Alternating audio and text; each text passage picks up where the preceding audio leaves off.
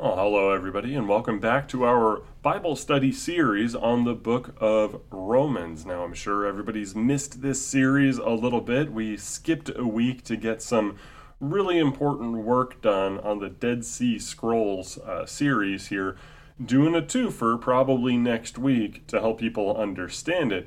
But that meant skipping a week of Romans. I tried to record it earlier in the morning last week and it just didn't pan out. You know, family stuff got in the way of that and family comes first.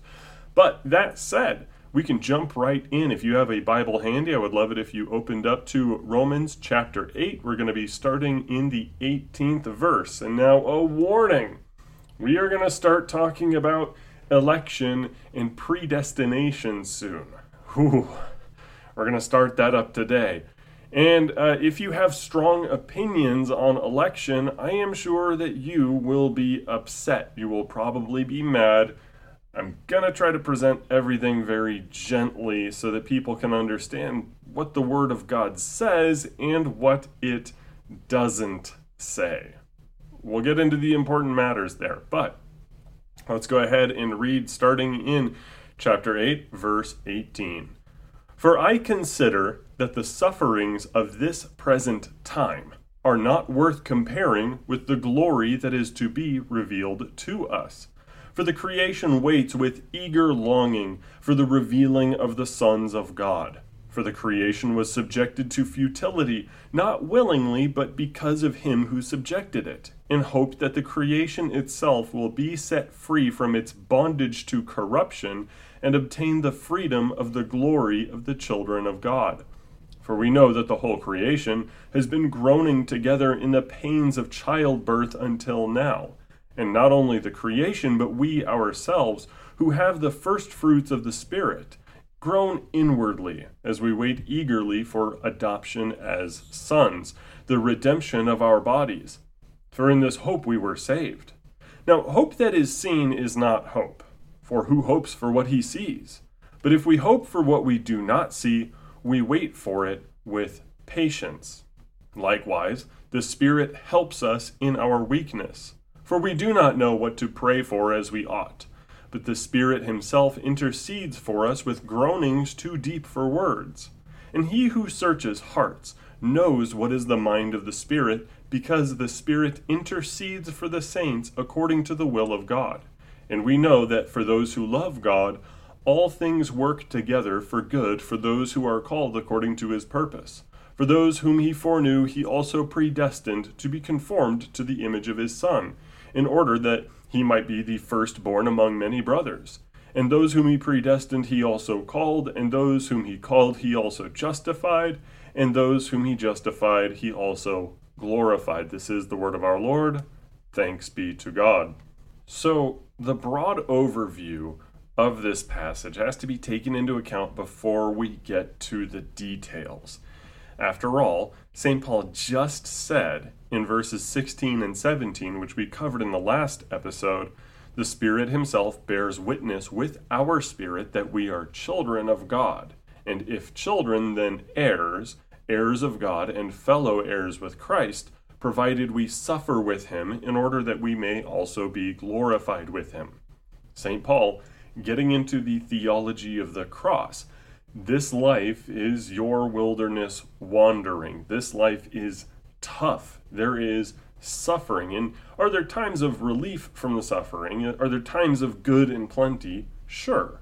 But we covered that, yes, at the end of the day, everything boils down to first pain, then glory. We don't have paradise on this earth. We are waiting for God to come and fix everything.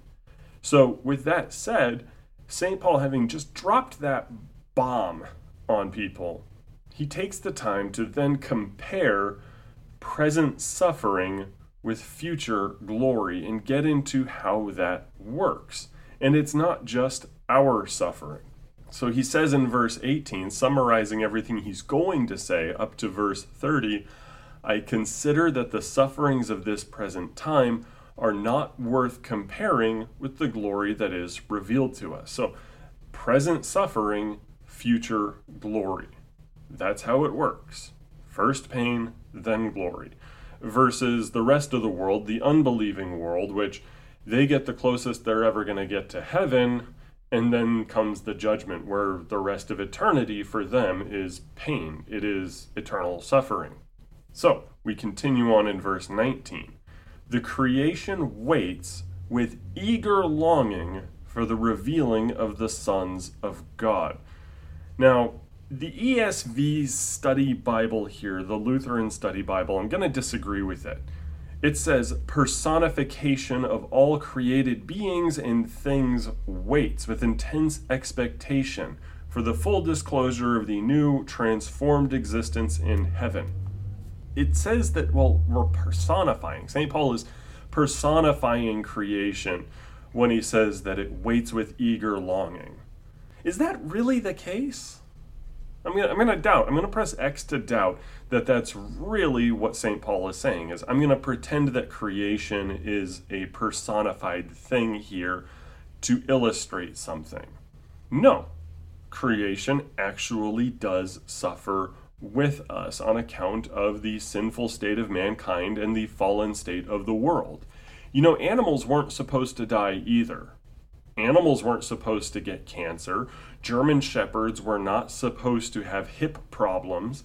Mosquitoes weren't supposed to be disease ridden, plague carrying, terrible parasites that ruin your vacation.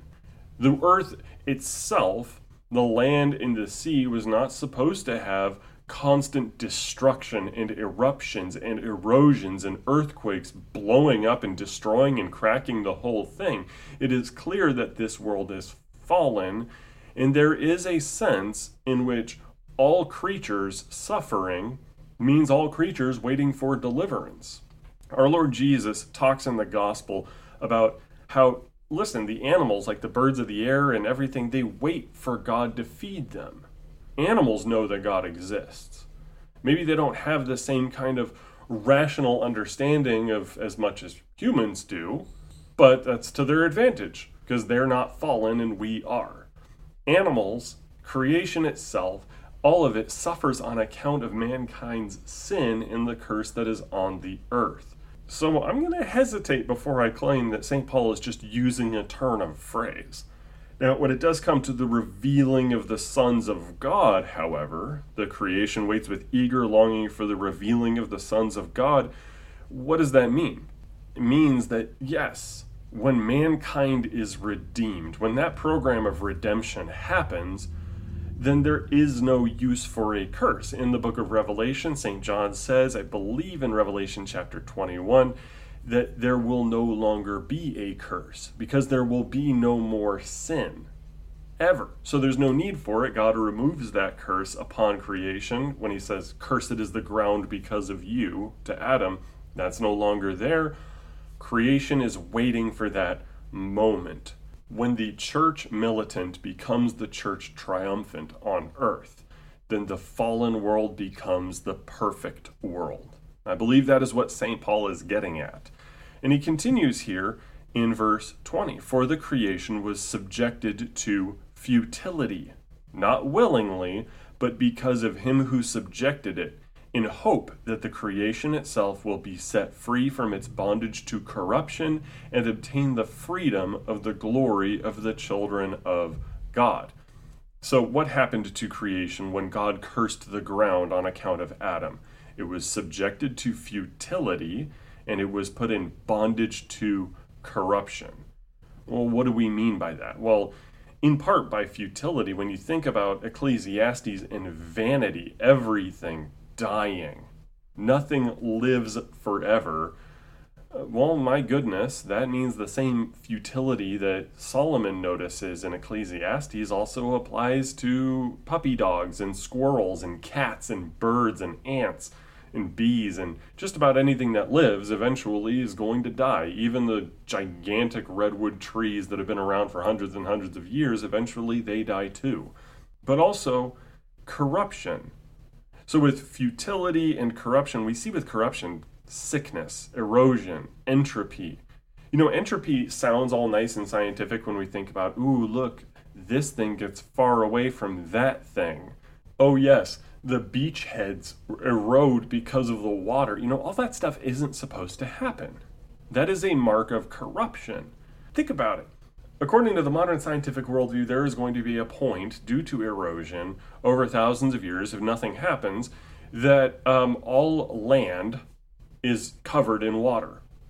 I know Al Gore really worries about that with global warming or whatever and climate change, but according to erosion theory and the observation that that's what's happening to the sands, the rocks, everything, there should be a point provided Christ doesn't come back before then, that literally everything is underwater. The ocean just takes it, dredges it in. That's uh, that's bad. That's a sign of corruption. That's a sign of something that should not happen. That the waters should be used to destroy the land. And this might sound silly to some of the more scientifically minded, but it's true. This is the sort of thing that just happens. So it's a bondage to futility it is a bondage to corruption. So, all of creation, everything alive, and everything that has any sort of personality to it is waiting, waiting for freedom, the freedom of the glory of the children of God. Again, mankind redeemed means that the world is no longer fallen. There is no longer a cause for that fall. You will no longer have forest fires destroying homes. You will no longer have volcanoes blowing up and destroying entire cities or countries or land masses. You'll have a perfect creation. This is why in verse 18 he says, I consider that the sufferings of this present time are not worth comparing with the glory that is to be revealed to us. St. Paul isn't going to get into all the details of what that's going to look like in part because it hasn't been revealed to us just how perfect it's going to be. It's really good. It's really, really good. But it's going to be revealed later. That said, we continue on here in verse 22 For we know that the whole creation has been groaning together in the pains of childbirth until now. And not only the creation, but we ourselves who have the first fruits of the Spirit groan inwardly as we wait eagerly for adoption as sons, the redemption of our bodies. Note here that St. Paul is connecting you to the rest of creation here, which tells us a little bit of something important. We covered in chapter 7 that sin is not natural, death is not natural. This isn't supposed to happen. So when St. Paul talks about creation being subjected to futility and bondage, you got to think about yourself. You, as a Christian, you struggle with sin because it's not natural. It, it's not you anymore. It's sin in your old flesh dwelling inside of you, trying to get you to engage in that corruption and futility. It's trying to get you to go in an unnatural direction. So when you're saved, you have the same attitude as the rest of creation, not the rest of mankind. Remember, everybody out there that doesn't believe in Jesus Christ, that is not a baptized believer in Jesus, they're not going to have a natural attitude. They're not going to have a natural outlook. But when you are saved, something changes in you to make you as you ought to have been from the beginning, to bring you closer to an actual natural man or woman. This is important because if the rest of creation, if all the animals out there, if all of everything that's ever been created, with the exception of humanity, groans for redemption, sees the unnatural state of things, and wants something better, wants to be delivered from a body of death, you too, as a believer, start to take that attitude. Creation waits for redemption and the revealing of the sons of God. So too does St. Paul here say, we ourselves who have the first fruits of the Spirit groan inwardly as we wait eagerly for adoption as sons, the redemption of our bodies. You are changed to be more natural, not just supernatural. We often think that what happens to a Christian is, oh, you go from non believer to believer, and this is a big supernatural change. And yes, what happened to you required the supernatural act of God to bring you from a sinner, from being a sinner, to being a saint, to being someone that is simul justus et peccator. However, it does not make you supernatural. It makes you what you were supposed to be, or at least closer to it until our Lord raises us from the dead, until that final day. So we trust in our Lord Jesus to save us, to return, to redeem us fully, to bring us to the resurrection in perfect bodies and with a creation, with a universe that we live in that is no longer subjected to all the ugly stuff we see out there, all the natural disasters and diseases and other terrible things. And it is a hope. So St. Paul does say in verse 24 and 25, For in this hope we were saved. Now, hope that is seen is not hope, for who hopes for what he sees? But if we hope for what we do not see, we wait for it with patience. Now, I know somebody is going to say, you know, this sounds like plan trusting. Just trust the plan, right? And I know we've all had this kind of jaded attitude that comes with, hey, listen, pal, I've been I've been let down before. You got to show me something.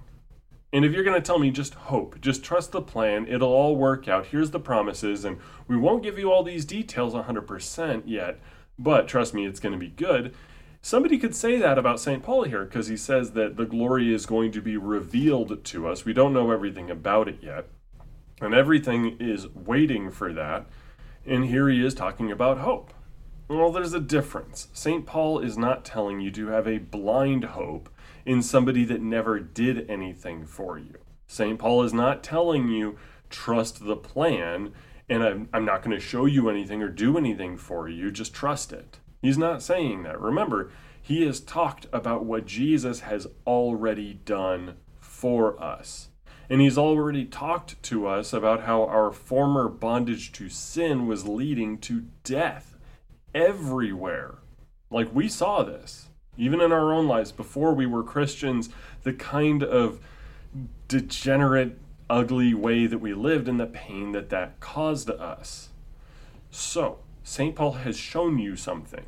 And he has said Jesus Christ died on a cross for you. He's already shown that, and we can already see the changes that have been made in our own hearts. So, this hope is not a blind faith. It's not a hope that says, I'm ignorant, but I'm going to expect something good. It is an informed hope. Now, he does say, Who hopes for what he sees? Well, that's kind of the definition of hope is that you don't see it yet. I'm going to step out and I'm going to expect this good, this assurance of what has been promised to me based on what I've been told, but I don't see it yet. If it was already there, if people were just getting resurrected all the time and we saw this and we saw creation no longer under a curse, there's nothing to hope for. It's just a present reality that you engage in.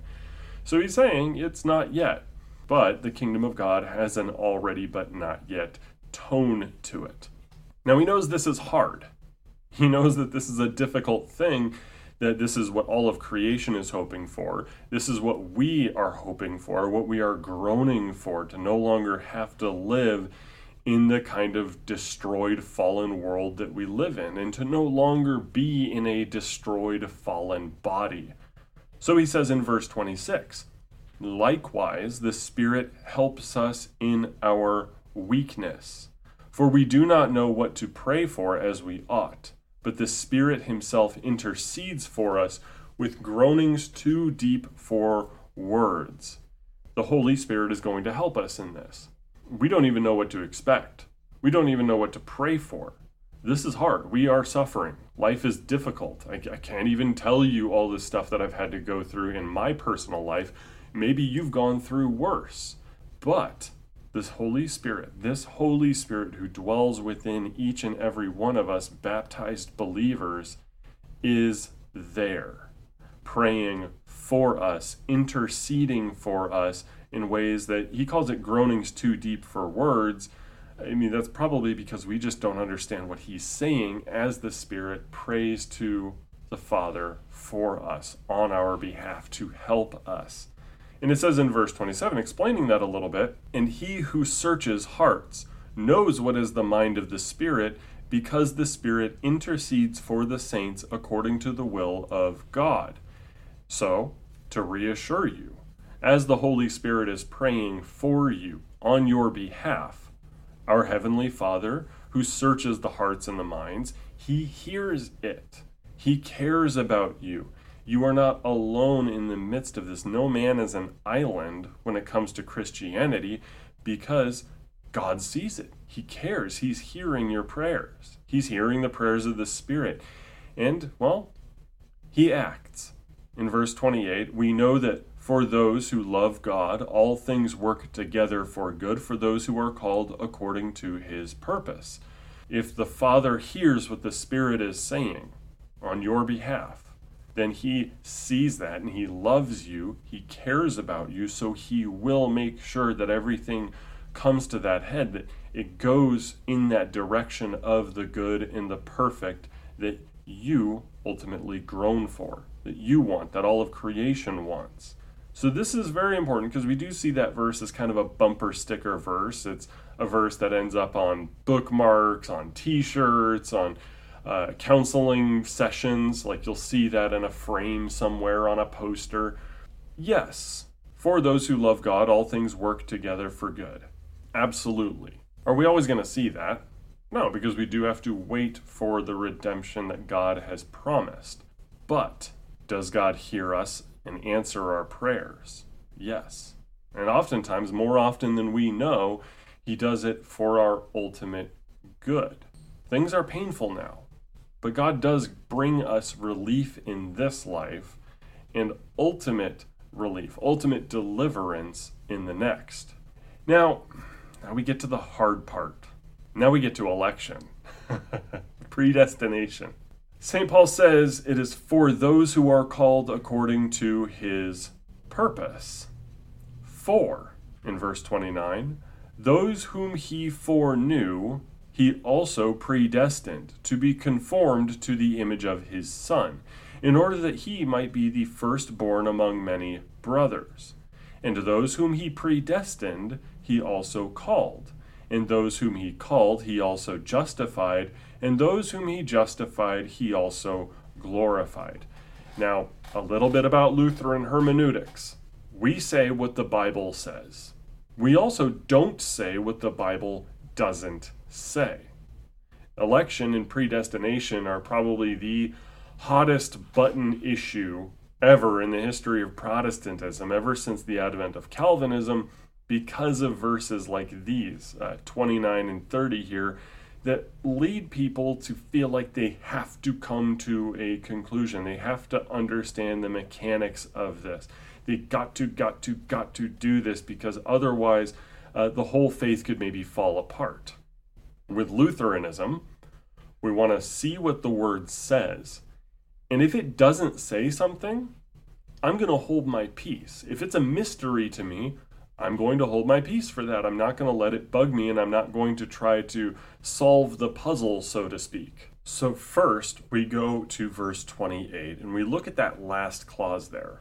For those who are called according to his purpose. First off, everybody is called. Everybody is called to faith in Jesus Christ. Our Lord Jesus says in John 12, verse 32, When I am lifted up from the earth, will draw all people to myself. Jesus has extended the call to literally everybody. Everybody, in some way, shape, or form, in the depths of their souls, knows that they are being called to faith in a Savior. So that's first and foremost. Everybody has that call. But then God says, according to his purpose. So there's a special purpose for those people who are called in a special way. Those are the people that we say in verse 28 for those who love God, all things work together for good. Specifically for those who are called according to his purpose. So then we get to verse 29. For those whom he foreknew, he also predestined to be conformed to the image of his Son. So we have foreknowledge and predestination. What does all that mean? Well, foreknowledge is knowing something beforehand. God knows people before they ever existed. And he also then, some of them anyway, these people, those who are called according to his purpose, are the ones whom he not only foreknew, he also predestined to what? To salvation? No, not exactly. It says he also predestined them to what? To be conformed to the image of his Son. What is being conformed to the image of Jesus Christ? Is that being saved? Is your salvation is does it consist of looking and acting like Jesus? No. No, you are not saved by that predestination. You are saved by the blood of Jesus who died for you. You are saved through faith in him who, in his resurrection, established the justification by faith for you. You are not saved by election, you are not saved by predestination. So we have to look at what the text says here. If you are predestined to be conformed to the image of his Son, that's sanctification. The more you act like Jesus, the more you obey his commandments, the more people see Jesus when they see you, the more holy you are. That's sanctification, not salvation. If St. Paul was saying, those whom he foreknew, he predestined to be saved, to have eternal life, he would have said so. Instead, he said, to be conformed to the image of his Son. He predestined you, O believer, to be more like Jesus in order that he might be the firstborn among many brothers. Christ is the firstborn from among the dead, and he wants people that are also raised from the dead for paradise, for the new heavens and new earth, to be more like him, to be uh, unsinful, so to speak. This is all incredibly important. God does not resurrect you so you can be an eternal sinner. He doesn't save you so that you can go raise hell in heaven. So, the purpose of this predestination that St. Paul is bringing up, we're not saying that there isn't other predestinations, but this verse is bringing up that he predestined your sanctification to work on you, something the Holy Spirit does in our hearts all the time, as we've been seeing throughout this uh, Bible study series. Then he says, then he says, and, and again, I'm sure people are already arguing with me as I'm speaking here. Let's get to verse 30. And those whom he predestined, he also called. Okay. And those whom he called, he also justified. And those whom he justified, he also glorified. I want you to look at the grammar here. This is incredibly important. Those whom he predestined, he also called, refers right back to verse 28. Those who are called according to his purpose.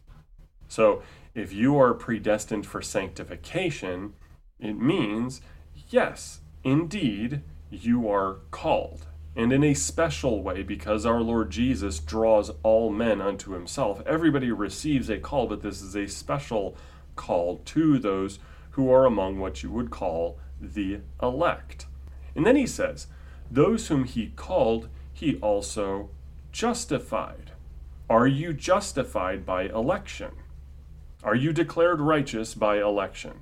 No. You are declared righteous, dikaiouo, by faith in Jesus Christ.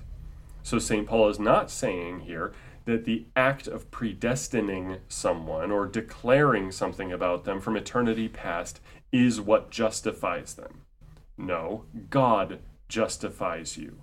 Through what? As we've seen in everything in Romans, through faith in Jesus. So he calls you because he predestined you to be sanctified. So, God being the only actor in salvation, he brings us to faith in Jesus, and through that faith, he justifies us. And those whom he justified, he also glorified. That's very interesting.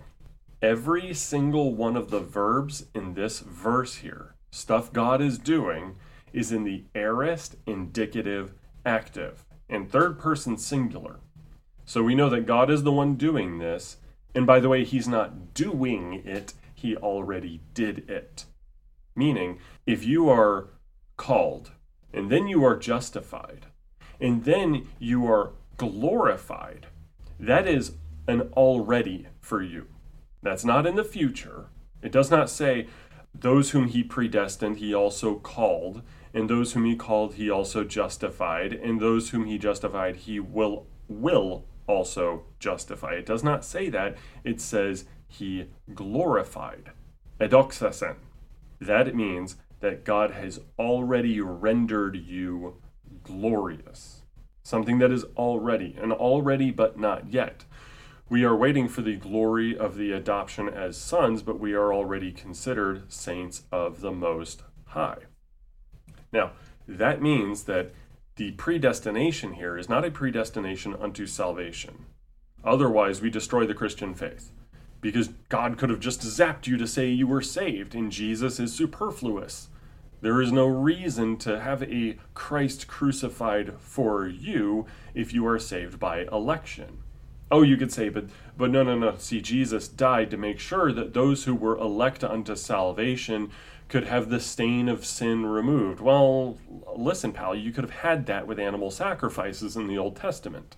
Or worse, you're demoting Jesus Christ to a cleanup crew. Something doesn't add up if election is what saves you, but election here is not presented as being elect unto salvation. Election here is being presented as elect or predestined unto sanctification, so that when you, who are justified and saved by our Lord Jesus Christ, justified through faith in Him, then you are going to see the fruit of your predestination in already being glorious, already being glorified. And then, yes, you will be justified, but that's through Jesus. Remember, St. Paul has been saying that grace is more or less resistible. People can be called and they can follow after Christ and they can be sanctified even, but not all who are called are chosen, right? We don't know if that's a choosing from eternity past or a choosing at the end of the age. Depends on whether or not they have faith in Jesus, who is the one we should be seeing as our Savior. And unfortunately, some people, though they may be regenerate in terms of having been baptized, they give it up. They leave the faith. And so they're, what they were predestined to be, and even their period of time in which they were glorified, they give that up and end up damned. It is unfortunate, but it's true. We, we really have to get this grammar right. Because what often happens, if you look at the Calvinists, and I'll try to be charitable here, but a lot of Calvinist soteriology boils down to at one point in eternity past, God made a sovereign declaration, a decree regarding who was going to be saved and who wasn't. And there is no rhyme or reason that we can perceive regarding who was saved and who was not. There's nothing to us that deserves it and no merit. Therefore, for very mysterious reasons, God decided that you would go to heaven, if indeed you are a member of the elect. Now, question for you Where's Jesus in that? Where is Jesus? Well, they'll bring up, well, there's federal headship. Christ died on that cross so that we no longer would be under the headship of Adam, but under the headship of Christ instead. But but is that telling us the reason you're saved? It really doesn't. Look, God has a reason that he saved you. And the reason, first and foremost, is because he loved you, but also because he sees that you have faith in Jesus. Now, can he bring you to faith in Jesus? Is he the one who enlightens us? Yes, but grace is resistible. All men are drawn to Christ, all men are called, but not all of them are going to believe. So, those who are called and then enlightened They are shown the truth of the word. They hear the word of God. They see that the sacraments are efficacious. Maybe they'll see that too. And they, they hold on to it. They accept what God has revealed when He brings them to faith. So when you are converted and God sees that and He sees that, okay, I brought you to the faith, I revealed the truth to you, I changed your heart, and you stuck with it. You've accepted that. You're not resisting that. He goes, okay, by your faith in Jesus, you are justified. I declare you righteous. There is a rhyme and a reason behind it. We don't have to look at election as this really, really mysterious thing. We don't understand it, and I won't teach what it doesn't say. But it's not like God wrote up a couple lists of random names and then created people that had those names, and oh, you weren't on the right list, pal, so you're damned. That's not how this works. But on the flip side, we get the Arminian understanding of it, which also has some issues. See, while Jacob Arminius himself, the actual man, was a lot more Calvinist than people give him credit for, the Arminian position of absolute libertarian free will, denying that we cannot save ourselves or bring ourselves to saving faith, is kind of predicated on this idea that, well, those whom he foreknew, he also predestined. Well, God knows that you will make a free choice to believe in him, and therefore, having seen that from eternity past, he decided that you were elect. That's kind of like watching a movie before you write its script. and God knows that you aren't going to make any other choice so, seeing your choice, then he made a decree that's kind of meaningless. It's, it's under the same confusing understanding that uh, Arminius had that, oh, well, yeah, it really is predestination that saves you, but it's predestination predicated on you having faith from your free will. It, does that make sense? I saw that you were going to make this free choice, so therefore I predestined you to be saved according to this free choice you made and I'm, I'm not trying to rankle ankles here. I'm not, I'm not trying to flick people on the head and make them feel angry or stupid, but there is a tendency among some of the harder Calvinists to almost do away with Jesus through their particular determinist soteriology. And on the flip side, for Arminians, to make things just really, really confusing. to say it's your free will that God knew about, so he determined that you would do no other because you really did make a, a free choice that you you never really knew about. Both parties are taking the issue of salvation and they're misplacing it on the timeline here. They're misplacing the vehicle of salvation in saying that it happened from eternity past rather than at the cross. It is Jesus who saves you, not predestination.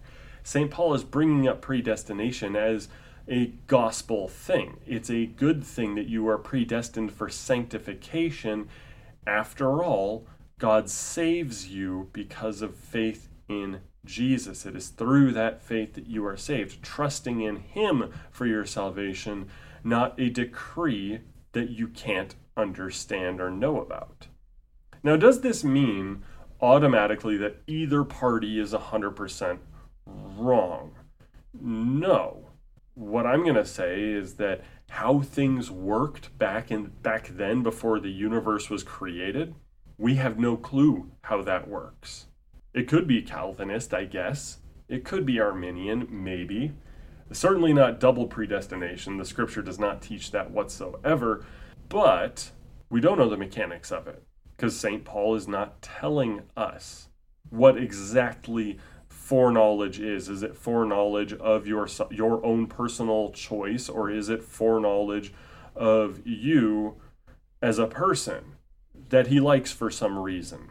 No, it is foreknowledge of you as somebody that he calls to be sanctified. And by the way, St. Paul does say that it's called according to a purpose for sanctification. My question to you is is that the sanctification that we see being conformed to the image of Christ is that all in this life what do we say about those who were um, called and they're baptized and they die Were they not conformed enough to the image of Christ, or is there more conforming to the image of Christ after? We're not given a full answer of that. Oh, you, you get baptized and then you die. So you have the initial sanctification, uh, you're regenerate, great. Oh, you died. Oh, well, didn't see any fruits in that guy's life, so maybe he wasn't elect. he just got into a car crash right after his baptism. Guess you're in hell, bud.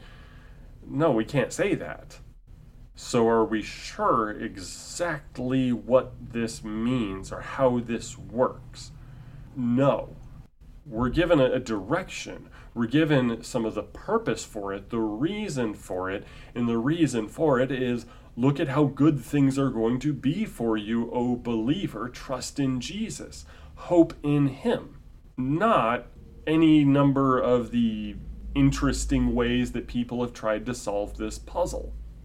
if we're not given all that data here, the Lutheran Church will confess, according to the formula of Concord, that we will say it's a mystery. We will get into more of that for everybody who's angry at me. We will get into more of that in future installments of this series, especially when we get to chapter 9. But until then, I do want to encourage everybody listening that election and predestination, however it works out, it is a matter of gospel. It is always brought up in terms of gospel, not law. Because what is happening to the believer, what God intends for you, what He has on your plate, the paradise that He's promised, is good. It's amazing. It's fantastic. So let us not resist His grace. Let us rejoice in the salvation He offers us through faith in Jesus Christ, who died for our sins and rose again, that we may be justified. Amen and amen.